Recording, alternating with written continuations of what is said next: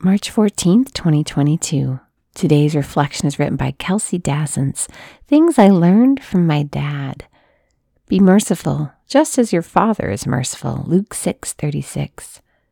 Some of my favorite things that I've learned from my dad, like how to lead with integrity, how to hit a softball, or how to rock a Vanilla Ice song on karaoke, I picked up on by simply observing him live his life.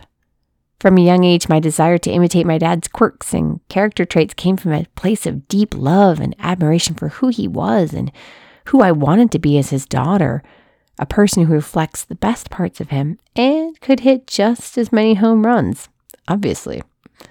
Now, as I read today's gospel, the desire I held as a little girl is stirred up again in my heart. I want to imitate the life of my Heavenly Father. Throughout Scripture, we receive countless examples of the Lord showing his people mercy, especially when none is deserved. When actions do not merit his love, he pours out in abundance.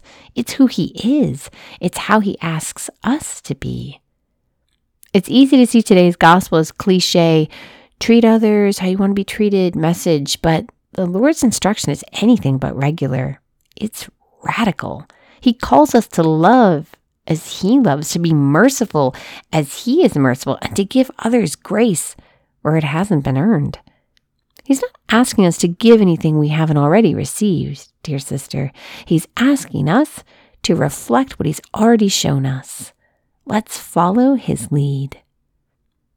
Lord Jesus, we thank you for this day and for this sisterhood. Help us to follow your lead, Lord. We ask this in your holy and precious name. Amen.